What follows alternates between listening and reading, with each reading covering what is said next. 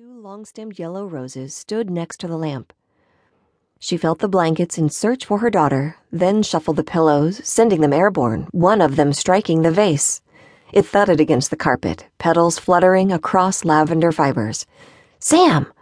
Sam, where are you? A whimper told her. Ally sank to her knees. She shoved aside the white cotton bed skirt and reached under the bed. Sam was curled toward the foot of the bed. She grasped the child with one hand, then pulled her from under the bed into her arms. She rocked her for a while on her knees. After a few minutes, she moved to the rocker beside the window overlooking the nursery, carrying Sam. Samantha raised her head, eyes open, staring vacantly. Mommy, it was after me. Ally cradled her, a baby no longer at just past three. She heard her short gasps of air and felt the quivering of her lips. She kissed Sam on the cheek while caressing her faultless olive complexion. Sam, there is no it. The child rested her head on her mom's shoulder, rubbing her cheek into the flannel nightgown. Ally ran a hand through Samantha's chestnut curls. The wooden runners of the rocker creaked in tune with the creatures of the night. Ally brushed her child's ear with her lips. Your leg and blankie got tangled in the guardrail. Samantha rubbed her nose against her mom's gown. I lost Kitty, Mommy. The monster got it.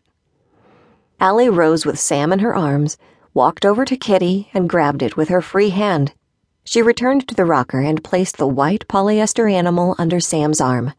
See, Kitty is safe, and so are you. There's no monster, Sam. Sam pulled Kitty to her chest. You said there was a monster, Mommy. Lots of times. I heard you tell Daddy. You cried a lot. Ally glanced out the window, the nursery security lights visible in the distance. They illuminated a host of blind mosquitoes swirling in the incandescent light. When she and Alex had argued, she had failed to realize, or at least believe, that blindness is an affliction of sight, not the mind. Ally, too, had nightmares of the monster in the greenhouse she had unwittingly let loose. She exposed her gestating child to a creature that infiltrated her blood, then rode the rich red stream through the umbilical cord into Sam. A soft pink glow from the nightlight on the bedstand table bathed mother and child. Each night, Sam would ask Ally to turn it on. She wondered if a particle of light could penetrate her daughter's world of darkness. The runners of Ally's wooden rocker creaked as they settled into the carpet. Sam flinched, but her breathing remained regular. Holding Sam tight, she rose from the rocker, waiting for Sam to say, Rock me, Mummy. Sam was growing. Her legs came way past Ally's knees. Ally laid Sam in her bed, placed Kitty by her chin, and pulled her favorite pink blankie over her. She turned. The white porcelain vase lay unbroken on the carpet. The pink glow of the nightlight bathed the yellow petals in an eerie glow, a mosaic on the lavender carpet. Ally, on her knees, grasped the petals in her hand, smelled them, stood, and kissed her daughter good night on her forehead after blowing aside one of her chestnut curls. Miami, 6 a.m. David King stood on the balcony of the old Miami Bay Hotel, absorbing the 6 a.m. sunrise on Biscayne Bay. His right hand gripped Cuban coffee laced heavily with cream, his left, a cigar. An incoming tide caused ripples on the waves. The waters of the bay flowed past channel markers that guided boaters into the Atlantic.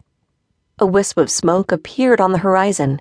It came from whale tail shaped smokestacks that formed the aft superstructure of the Royal Caribbean superliner Celebration.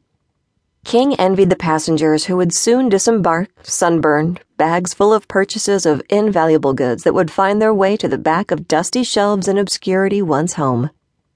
David took the plastic lid off his second styrofoam cup of cafe con leche, procured from the Bay Hotel's kitchen after room service refused to acknowledge his presence.